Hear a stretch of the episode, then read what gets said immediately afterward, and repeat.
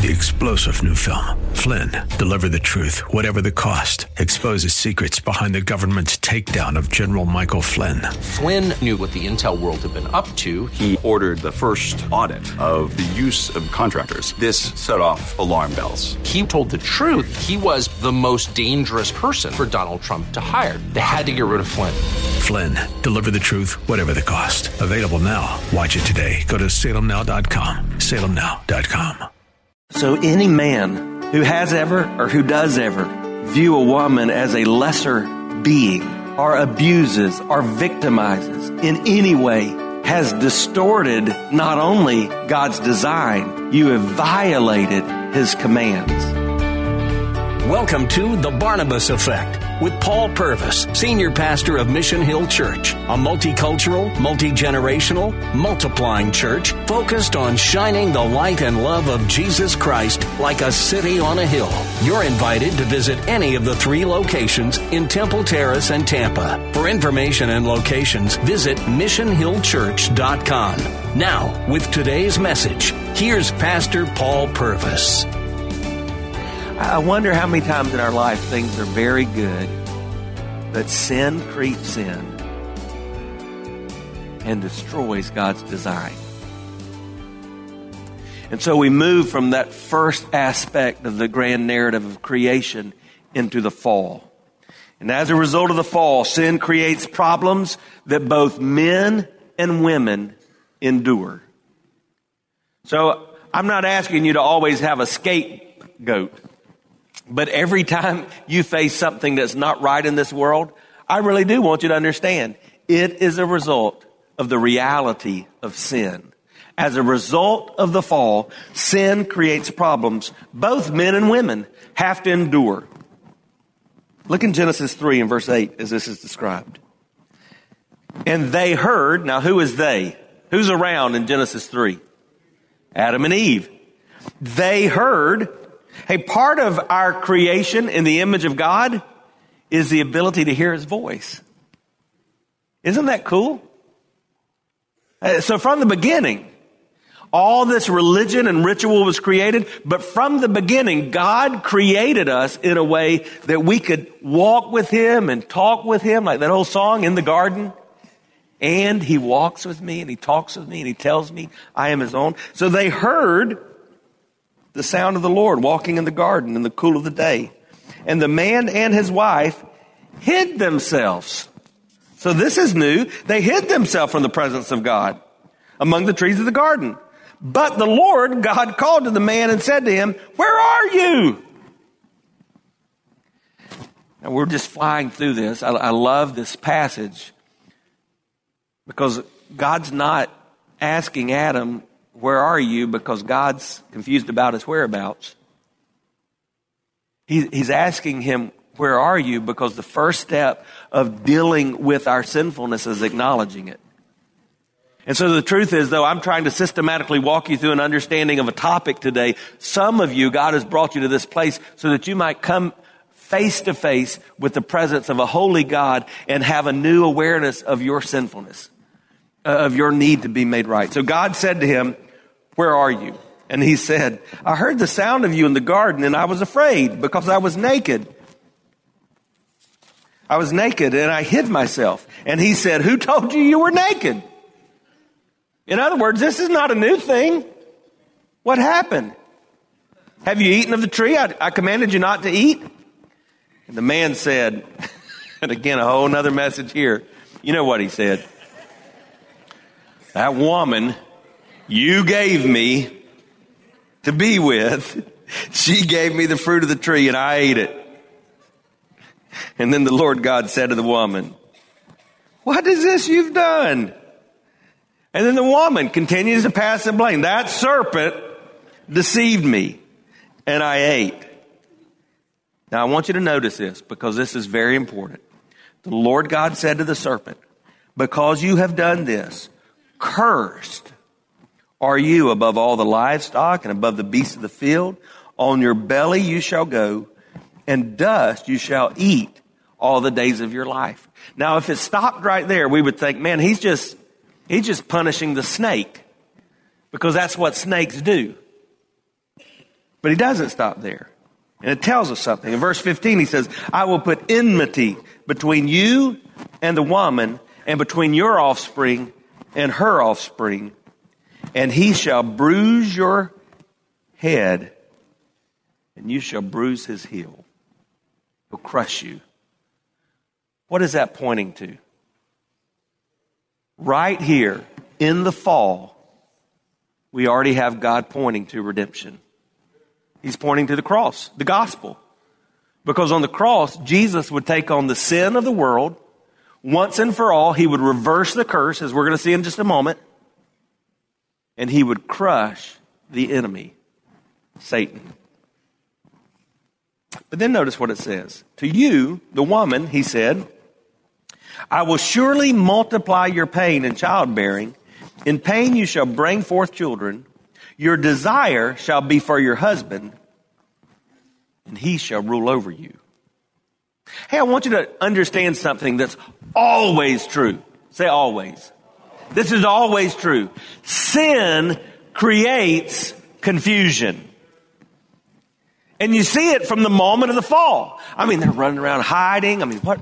Covering up. I mean, they don't know what to do. They hear God and like they think they can hide from the one who created and, and made them who they are. They're confused.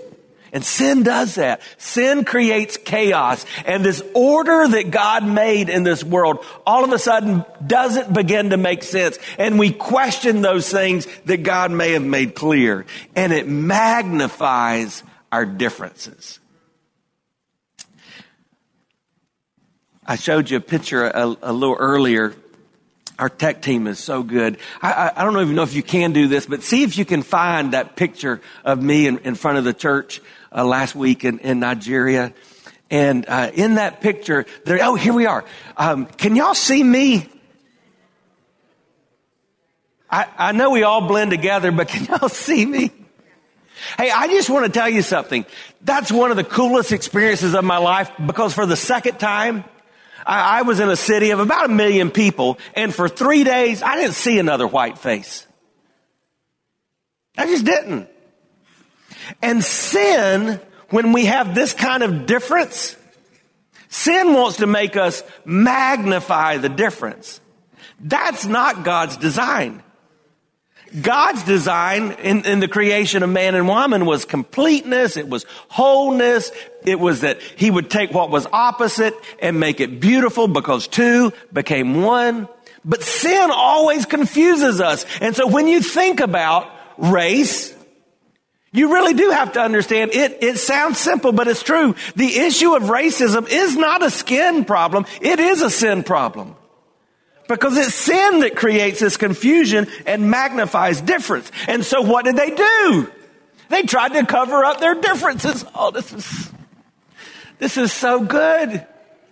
So when sin confuses today in the area of sexuality, what do we try to do? Oh, we're not different. We're all the same. We are different because sin also causes conflict. Can, has anybody ever experienced that? Let me see your hand. Sin causes conflict. Why does it cause conflict? Because it complicates things. So, uh, so all of a sudden, you have, for example, something that was supposed to be something of great joy and apparently was not supposed to be painful. Childbirth, God's plan, procreation.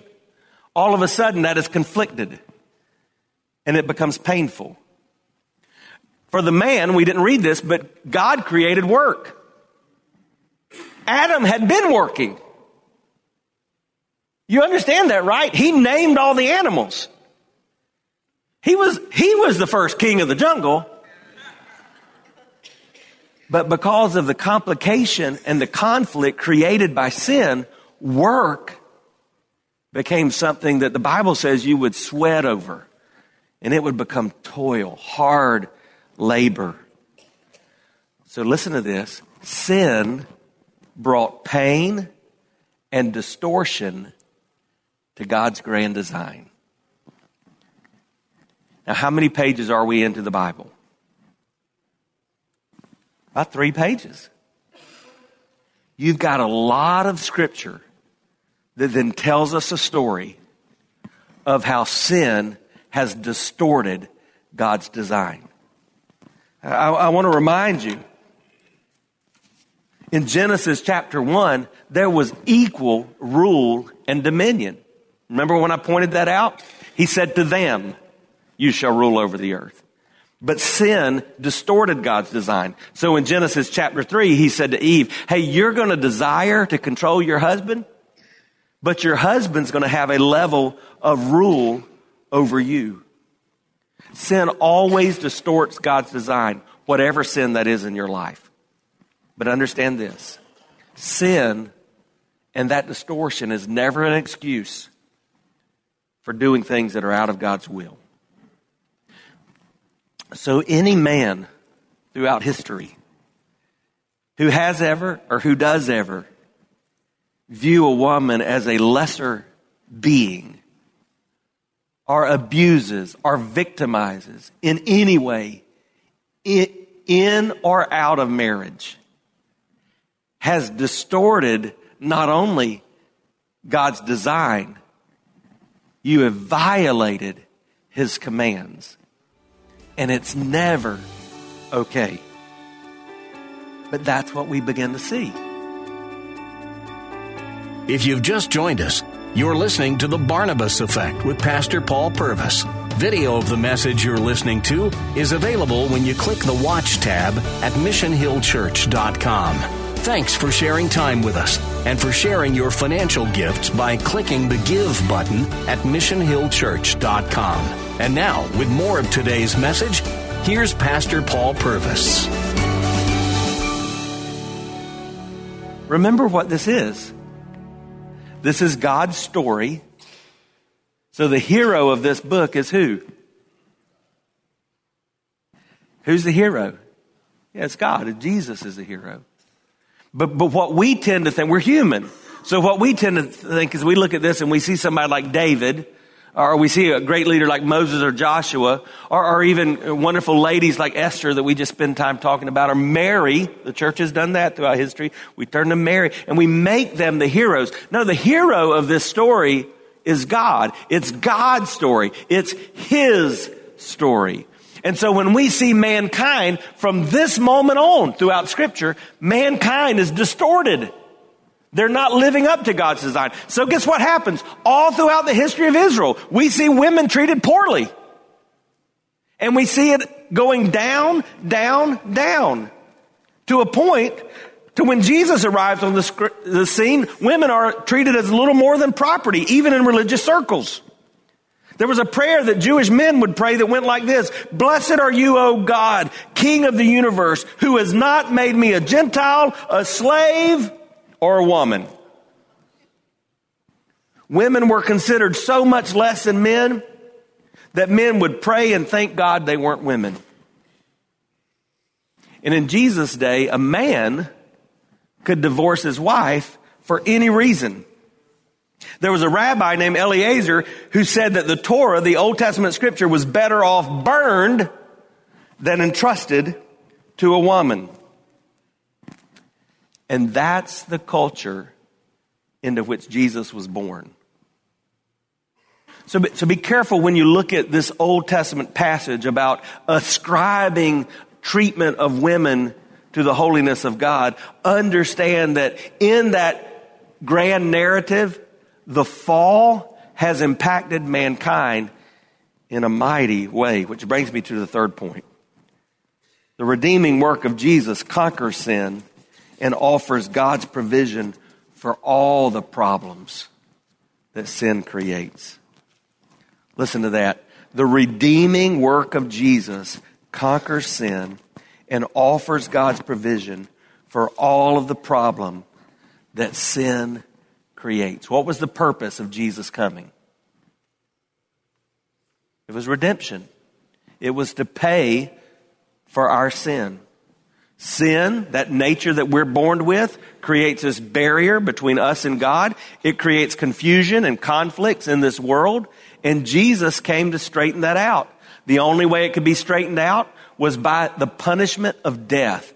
And so rather than all of us being condemned to death, Jesus died once and for all. That's the gospel. If you've just walked into church or you've just kind of begun to listen to these things, when we say the gospel, the good news, that's what we're talking about. Christ died for our sins, just like the scripture said was needed. He was buried, and on the third day he rose, just as the scripture said was needed. And in doing so, he defeated sin and he redeemed mankind. All, say all. All of life's brokenness is redeemed and made whole by the power of the gospel. The gospel is not simply your fire insurance. It's not simply your forever reservation in heaven. It is that, but it's more than that. The gospel is what gives you the ability to navigate the distinct differences that separate you from every other person on the planet. each of whom is also in the fingerprints of God. So Jesus comes on the scene and he begins to stir things up. And he views women differently. He's supported by women. He brings them in close. He adds value to them. Like the woman at the well, he encourages them. Like the lady caught in adultery, he forgives them. Like the prostitute who covered his hair and his, his feet with expensive perfume. He says there's great value in them. Like his friend Mary and Martha, he commissions them to serve. And in his first group of followers, he acknowledges their value. And so it's no surprise that the early church, when describing what Jesus has done, says this in Galatians 3 and verse 13 Christ redeemed us from the curse. He redeemed us from the curse. Where did we hear about a curse? Remember, there are three things. There are four things: the creation, the fall, the redemption, and the restoration. Where did we hear about the curse? In the fall. So in Genesis chapter 3, basically the third page of the Bible. And then in Jesus, we have the redemption of the curse. He reverses the curse. Jesus bears your curse. I want you to do something. Just take a deep breath. Now say this say, Jesus bears my curse. I don't know what your struggles are, but you're a sinner just like your pastor. And there are things that are challenges and battles, perhaps temptations and sin struggles in your life. But if you have submitted the control of your life to Jesus the Christ, He took on your curse. And The Bible says in Romans chapter 8, verse 1, there is therefore no condemnation in Christ Jesus. Notice what it goes on to say in verse 26 of Galatians 3. For in Christ Jesus you are all sons of God through faith. For as many of you were baptized into Christ, you put on Christ. There is neither Jew nor Greek, neither slave nor free. There is no, you see that? There is no male and female. For you are all one in Christ Jesus. Not only did Jesus bear our curse, Jesus breaks down barriers. So Jesus makes it very clear that old preacher saying, the ground is level at the foot of the cross. So now, if there was any confusion throughout history, it's like it's cleared up once and for all. When I stand before God, I'm on equal footing, regardless of my race, regardless of what I've experienced in life, regardless of my sex. I'm on equal footing before God because God, God breaks down the barriers in our life. Aren't you thankful for that? Would you just praise God for breaking down barriers? But I want you to understand something. Being in Christ does not demolish the things that differentiate us, but instead declares we're not defined by our difference. So when Jesus makes us one with Him in Christ, it doesn't mean that there is no such thing as a man or a woman, that there is no such thing as a different race, that there is no such thing as those who go through difficult circumstances in life, like slave or free. But what it means is that in Christ, we are defined by that identity, not by anything else. And that's significant because we've learned over the last several weeks that what I am, what I'm defined by, determines how I see things. And how I see things determines what I feel. And how I feel is going to determine what I do. So if I don't understand that my identity and your identity is in Christ, then guess what? I'm going to see you differently. I'm going to feel differently about you and probably my actions towards you are not going to be godly. They're not going to be Christ-like and kind. But if I understand that, it changes everything. So, why isn't everything just peachy king and we all hold hands and sing kumbaya all the time? The effects of sin still exist in our world. We see the pain that sin creates. And so God's not a God of chaos. He's a God of order and He's given us some things, even in the family, that order and guide us through life. But there are opportunities just to draw closer to God, not opportunities to demonstrate, discriminate or abuse or objectify anyone else. The reality is, on this side of eternity, the effects of sin will still be experienced. But there's coming a day in which God will restore all things into His created order. We talked about that a moment ago, but that's the fourth thing. Remember? Creation. Say creation. Fall. What's next? Redemption and then restoration. I wish on this side of heaven, everything could be restored. But the story's not over. But because the story's not over, God's given us a glimpse into the future. And we find that in Revelation 22. Look at verses 1 through 3. Some of your Bibles even say this is Eden restored. Then the angel showed me the river of the water of life, bright as crystal, flowing from the throne of God and of the Lamb through the middle of the street of the city. Also on either side of the river, the tree of life. There it is again with its 12 kinds of fruit, yielding its fruit each month and the leaves of the tree were for the healing of the nations. No longer, listen, no longer will there be anything accursed, but the throne of God and of the Lamb will be in it, and his servants will worship him. Hey, until Christ returns, we still live in a broken world, and I learned a long time ago in a broken world, broken people break things.